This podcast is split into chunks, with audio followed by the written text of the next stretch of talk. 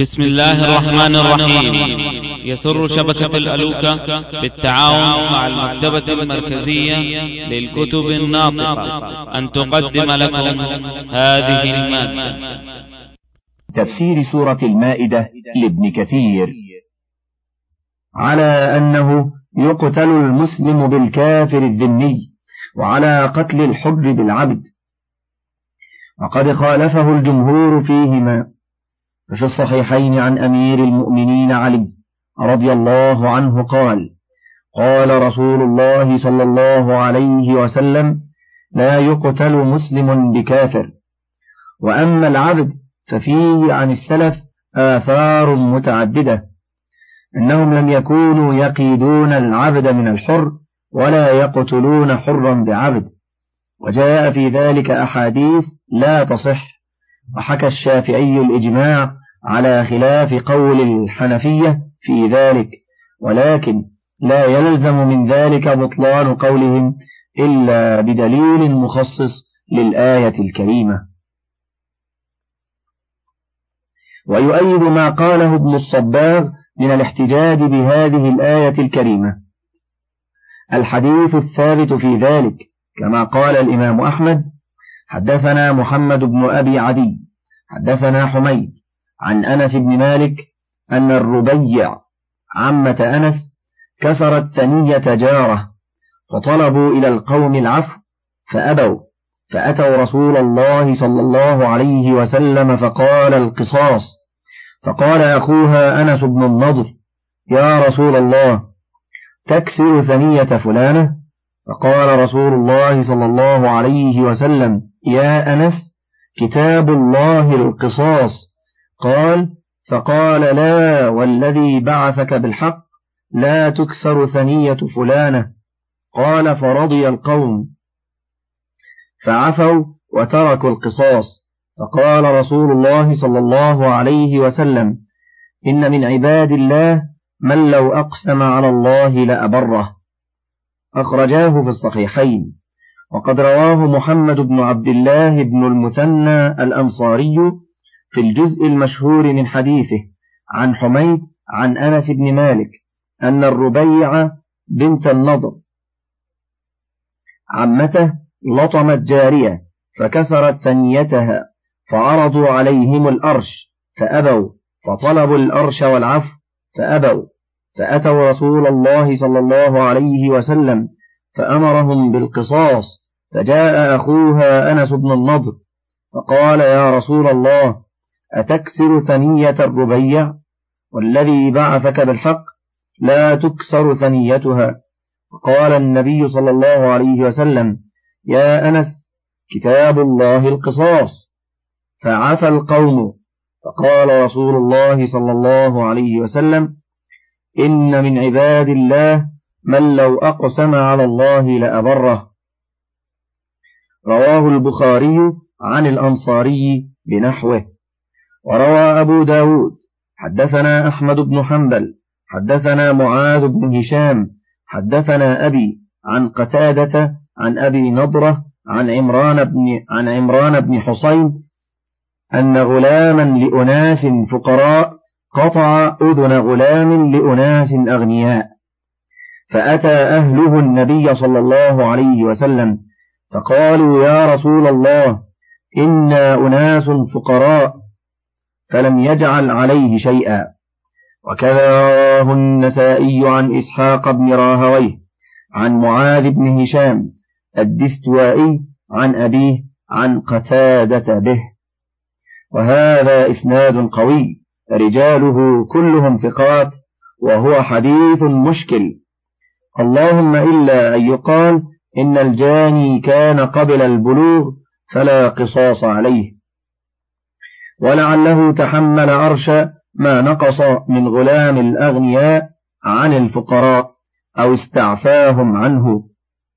وقوله تعالى والجروح قصاص قال علي بن أبي طلحة عن ابن عباس قال تقتل النفس بالنفس وتفقأ العين بالعين ويقطع الأنف بالأنف وتنزع السن بالسن وتقتص الجراح بالجراح.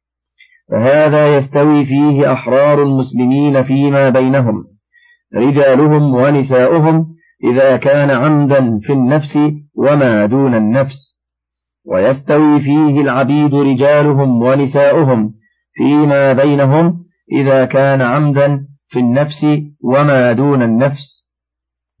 رواه ابن جرير وابن أبي حاتم. قاعدة مهمة. الصفحة الثالثة والستون. الجراح تارة تكون في مفصل فيجب فيه القصاص بالإجماع. كقطع اليد والرجل والكف والقدم ونحو ذلك.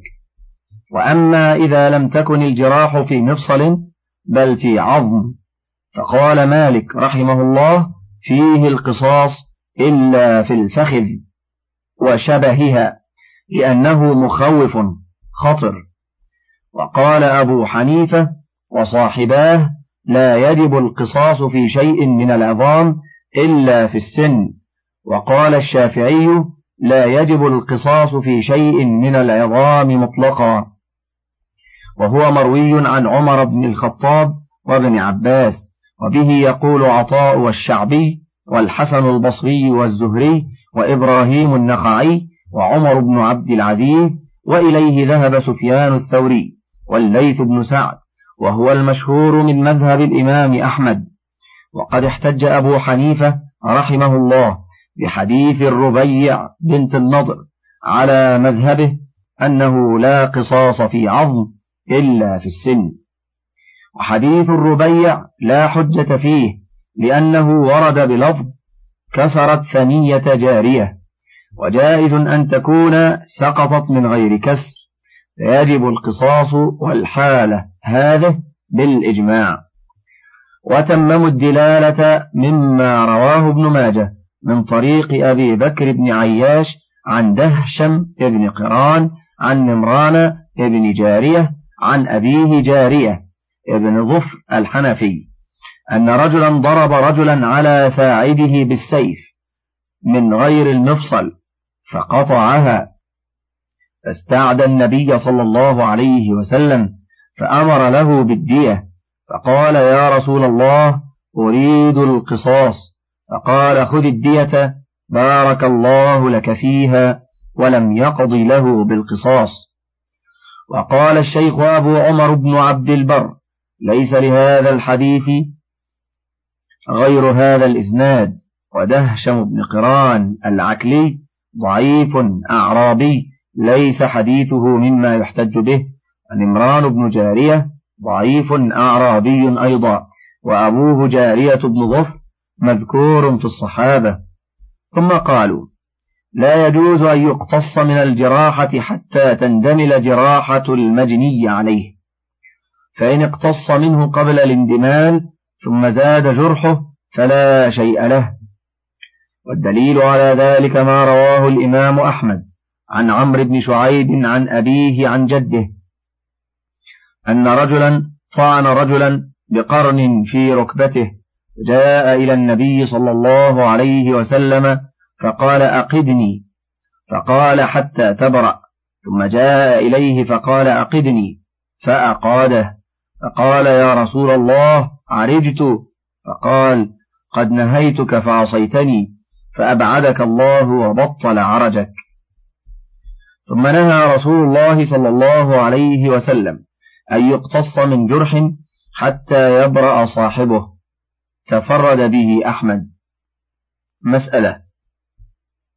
فلو اقتص المجني عليه من الجاني فمات من القصاص فلا شيء عليه عند مالك والشافعي وأحمد بن حنبل وهو قول الجمهور من الصحابة والتابعين وغيرهم. وقال أبو حنيفة تجب الدية في مال المقتص. وقال عامر والشعبي وعطاء وطاوس وعمرو بن دينار والحارث العكلي وابن أبي ليلى وحماد بن سليمان والزهري والثوري تجب الدية على عاقلة المقتص له وقال ابن مسعود وإبراهيم النخعي والحكم بن عتيبة وعثمان البستي يسقط عن المقتص له قدر تلك الجراحة ويجب الباقي في ماله. وقوله تعالى فمن تصدق به فهو كفارة له. قال علي بن أبي طلحة عن ابن عباس فمن تصدق به يقول فمن عفى عنه وتصدق عليه فهو كفارة للمطلوب وأجر للطالب. وقال سفيان الثوري عن عطاء بن السائب عن سعيد بن جبير عن ابن عباس فمن تصدق به فهو كفارة للجارح وأجر المجروح على الله عز وجل. رواه ابن أبي حاتم. ثم قال وروى عن خيثمة ابن عبد الرحمن ومجاهد وإبراهيم في أحد قوليه وعامر الشعبي وجابر بن زيد نحو ذلك. الوجه الثاني. ثم قال ابن أبي حاتم حدثنا حماد بن ذا ابن زاذان. حدثنا حرمي يعني ابن عمارة. حدثنا شعبة عن عمارة يعني ابن أبي حفصة. عن رجل عن جابر بن عبد الله. في قول الله عز وجل فمن تصدق به فهو كفارة له قال للمجروح وروي عن الحسن البصري وإبراهيم النخعي. في أحد قوليه وأبي إسحاق الهمداني نحو ذلك. وروى ابن جرير عن عامر الشعبي وقتادة مثله قال ابن أبي حاتم حدثنا يونس بن حبيب حدثنا أبو داود الطيالسي حدثنا شعبة عن قيس يعني ابن مسلم. قال سمعت طارق بن شهاب يحدث عن الهيثم بن العريان النخعي. قال رأيت عبد الله بن عمرو عند معاوية أحمر شبيها بالموالي فسألته عن قول الله فمن تصدق به فهو كفارة له. قال يهدم عنه من ذنوبه بقدر ما تصدق به. وهكذا رواه سفيان الثوري عن قيس بن مسلم وكذا رواه ابن جرير من طرق سفيان وشعبة. وقال ابن مردويه حدثني محمد بن علي حدثنا عبد الرحيم ابن محمد المجاشعي حدثنا محمد بن أحمد بن الحجاج المهري حدثنا يحيى بن سليمان الجعفي حدثنا معلى يعني ابن هلال أنه سمع أبان بن, تغ... ابن تغلب عن العريان ابن الهيثم بن الأسود عن عبد الله بن عمرو عن أبان بن تغلب عن الشعبي عن رجل من الأنصار عن النبي صلى الله عليه وسلم في قوله فمن تصدق به فهو كفارة له. قال هو الذي تكسر سنه أو تقطع يده أو يقطع الشيء منه أو يجرح في بدنه فيعفو عن ذلك. قال فيحط عنه قدر خطاياه فإن كان ربع الدية فربع خطاياه وإن كان الثلث فثلث خطاياه وإن كانت الدية حطت عنه خطاياه كذلك.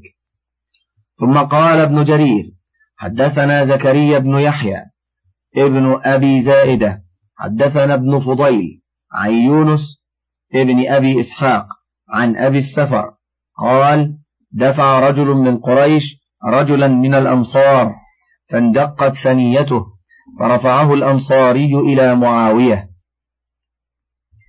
فلما ألح عليه الرجل قال شأنك وصاحبك. قال أبو الدرداء عند معاوية فقال سمعت رسول الله صلى الله عليه وسلم يقول ما من مسلم يصاب بشيء من جسده فيهبه إلا رفعه الله به درجة. وحط عنه به خطيئة. فقال الأنصاري أنت سمعته من رسول الله صلى الله عليه وسلم؟ فقال سمعته أذناي ووعاه قلبي فخلى سبيل القرشي. فقال معاوية مروا له بمال. هكذا رواه ابن جرير ورواه الإمام أحمد. فقال حدثنا وكيع حدثنا يونس بن أبي إسحاق عن أبي السفر قال كسر رجل من قريش سن رجل من الأنصار فاستعدى عليه معاوية فقال معاوية إنا سنرضيه فألح الأنصاري فقال معاوية شأنك بصاحبك وأبو الدرداء جالس فقال أبو الدرداء سمعت رسول الله صلى الله عليه وسلم يقول ما من مسلم يصاب بشيء من جسده فيتصدق به إلا رفعه الله به درجة وحط به عنه خطيئة. فقال الأنصاري فإني قد عفوت. وهكذا. رواه الترمذي من حديث ابن المبارك وابن ماجه من حديث وكيع. كلاهما عن يونس ابن أبي إسحاق به. ثم قال الترمذي غريب من هذا الوجه. ولا أعرف لأبي السفر سماعا من أبي الدرداء. وقال ابن مردويه حدثنا دعلج بن أحمد حدثنا محمد بن علي بن زيد حدثنا سعيد بن منصور حدثنا سفيان عن عمران بن ضبيان عن عدي بن ثابت أن رجلا أهتم فمه رجل على عهد معاوية رضي الله عنه. فأعطي دية فأبى إلا أن يقتص. فأعطي ديتين فأبى.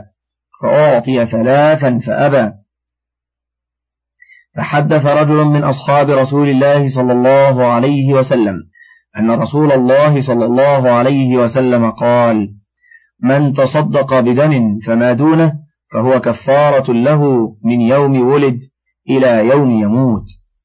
وقال الإمام أحمد حدثنا شريح بن النعمان حدثنا هشيم عن المغيرة عن الشعبي أن عبادة بن الصامت قال سمعت رسول الله صلى الله عليه وسلم يقول ما من رجل يجرح من جسده جراحة فيتصدق بها إلا كفر الله عنه مثل ما تصدق به ورواه النسائي عن علي بن حجر عن جرير بن عبد الحميد ورواه ابن جرير عن محمود بن خداش عن هشيم كلاهما عن المغيرة به.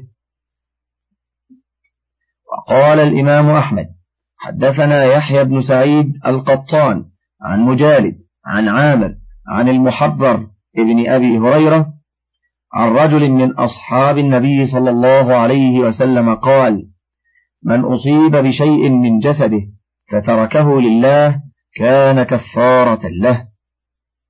وقوله ومن لم يحكم بما أنزل الله فأولئك هم الظالمون. قد تقدم عن طاوس وعطاء أنهما قالا كفر دون كفر وظلم دون ظلم وفسق دون فسق. وقفينا على آثارهم بعيسى بن مريم مصدقا لما بين يديه من التوراة وآتيناه الإنجيل وآتيناه الإنجيل فيه هدى ونور ومصدقا لما بين يديه من التوراة وهدى وموعظة للمتقين. وليحكم أهل الإنجيل بما أنزل الله فيه. ومن لم يحكم بما أنزل الله فأولئك هم الفاسقون. يقول تعالى وقفينا أي أتبعنا على آثارهم يعني أنبياء بني إسرائيل. بعيسى بن مريم مصدقا لما بين يديه من التوراة. أي مؤمنا بها؟ حاكما بما فيها. وآتيناه الإنجيل فيه هدى ونور. أي هدى إلى الحق ونور يستضاء به في إزالة الشبهات وحل المشكلات. ومصدقا لما بين يديه من التوراة أي متبعا لها غير مخالف لما فيها إلا في القليل مما بين لبني إسرائيل بعض ما كانوا يختلفون فيه كما قال تعالى إخبارا عن المسيح أنه قال لبني إسرائيل ولأحل لكم بعض الذي حرم عليكم ولهذا كان المشهور من قولي العلماء أن الإنجيل نسخ بعض أحكام التوراة وقوله تعالى وهدى وموعظة للمتقين أي وجعلنا الإنجيل هدى يهتدى به وموعظة أي زاجرا عن ارتكاب المحارم والمآثم للمتقين أي لمن اتقى الله وخاف وعيده وعقابه. وقوله تعالى وليحكم أهل الإنجيل بما أنزل الله فيه. قرئ وليحكم أهل الإنجيل بالنصب على أن اللام لام كي. أي وآتيناه الإنجيل ليحكم أهل ملته به في زمانهم. وقرئ وليحكم بالجزم على أن اللام لام الأمر أي ليؤمنوا بجميع ما فيه وليقيموا ما أمروا به فيه.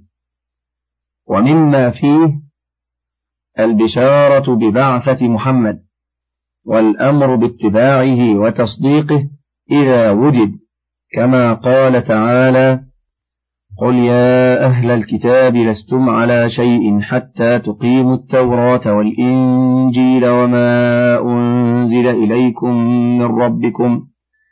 الآية وقال تعالى الذين يتبعون الرسول النبي الأمي الذي يجدونه مكتوبا عندهم في التوراة إلى قوله المفلحون. ولهذا قالها هنا ومن لم يحكم بما أنزل الله ومن لم يحكم بما أنزل الله فأولئك هم الفاسقون. أي الخارجون عن طاعة ربهم المائلون إلى الباطل التاركون للحق. وقد تقدم أن هذه الآية نزلت في النصارى وهو ظاهر من السياق. وأنزلنا إليك الكتاب بالحق مصدقا لما بين يديه من الكتاب ومهيمنا عليه ومهيمنا عليه فاحكم بينهم بما أنزل الله ولا تتبع ولا تتبع أهواءهم عما جاءك من الحق. لكل جعلنا منكم شرعة ومنهاجا. ولو شاء الله لجعلكم أمة واحدة. ولكن ليبلوكم فيما آتاكم. فاستبقوا الخيرات إلى الله مرجعكم جميعا فينبئكم بما كنتم فيه تختلفون. وأن احكم بينهم بما أنزل الله ولا تتبع أهواءهم. واحذرهم أن يفتنوك عن بعض ما أنزل الله إليك. فإن تولوا فاعلم أنما يريد الله أن يصيبهم ببعض ذنوبهم. وإن كثيرا من الناس لفاسقون. أفحكم الجاهلية يبغون ومن أحسن من الله حكما لقوم يوقنون. لما ذكر تعالى التوراة التي أنزلها على موسى كليمه ومدحها وأثنى عليها وأمر باتباعها حيث كانت سائغة الاتباع وذكر الإنجيل ومدحه وأمر أهله بإقامته واتباع ما فيه كما تقدم بيانه شرع في ذكر القرآن العظيم الذي أنزله على عبده ورسوله الكريم. فقال تعالى وأنزلنا إليك الكتاب بالحق أي بالصدق الذي لا ريب فيه أنه من عند الله.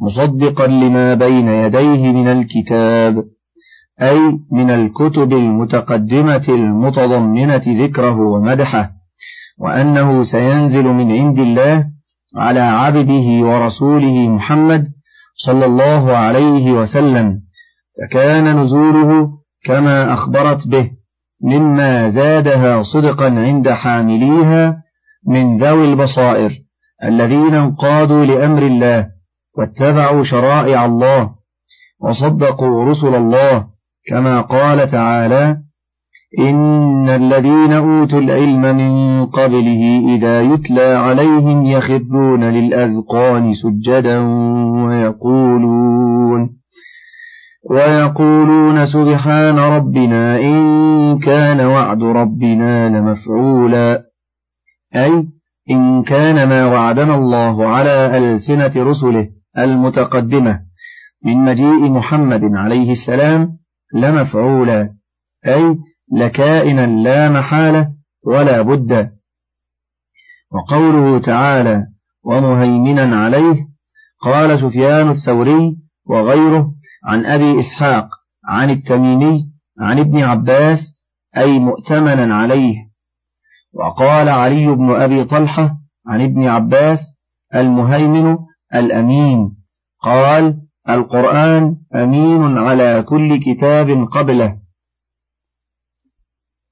وروي عن عكرمة وسعيد بن جبير ومجاهد ومحمد بن كعب وعطية والحسن وقتادة وعطاء الخراساني والسدي وابن زيد نحو ذلك. وقال ابن جريج القرآن أمين على الكتب المتقدمة قبله. فما وافقه منها فهو حق وما خالفه منها فهو باطل. وعن الوالدي عن ابن عباس ومهيمنا أي شهيدا. وكذا قال مجاهد وقتادة والسدي. وقال العوفي عن ابن عباس ومهيمنا أي حاكما على ما قبله من الكتب. وهذه الأقوال كلها متقاربة المعنى. فإن اسم المهيمن يتضمن هذا كله فهو أمين وشاهد وحاكم على كل كتاب قبله. جعل الله هذا الكتاب العظيم الذي أنزله آخر الكتب وخاتمها أشملها وأعظمها وأكملها حيث جمع فيه محاسن ما قبله وزاده من الكمالات ما ليس في غيره. فلهذا جعله شاهدا وأمينا وحاكما عليها كلها وتكفل تعالى بحفظه بنفسه الكريمة فقال تعالى إنا نحن نزلنا الذكر وإنا له لحافظون. فأما ما حكاه ابن أبي حاتم عن عكرمة وسعيد بن جبير وعطاء الخراساني وابن أبي نجيح عن مجاهد أنهم قالوا في قوله ومهيمنا عليه يعني محمدا صلى الله عليه وسلم أمين على القرآن فإنه صحيح في المعنى ولكن في تفسير هذا بهذا نظر وفي تنزيله عليه من حيث العربية أيضا نظر وبالجملة فالصحيح الأول. وقال أبو جعفر ابن جرير بعد حكايته له عن مجاهد وهذا التأويل بعيد من المفهوم في كلام العرب بل هو خطأ وذلك أن المهيمن عطف على المصدق فلا يكون إلا صفة لما كان المصدق صفة له. قال ولو كان الأمر كما قال مجاهد لقال وأنزلنا إليك الكتاب بالحق مصدقا لما بين يديه من الكتاب مهيمنا عليه يعني من غير عطف. وقوله تعالى فاحكم بينهم بما أنزل الله أي فاحكم يا محمد بين الناس عربهم وعجمهم أميهم وكتابيهم. بما أنزل الله إليك في هذا الكتاب العظيم وبما قرره لك من حكمه من كان قبلك من الأنبياء ولم ينسخه في شرعك. هكذا وجهه ابن جرير بمعناه. من فضلك تابع بقية المادة.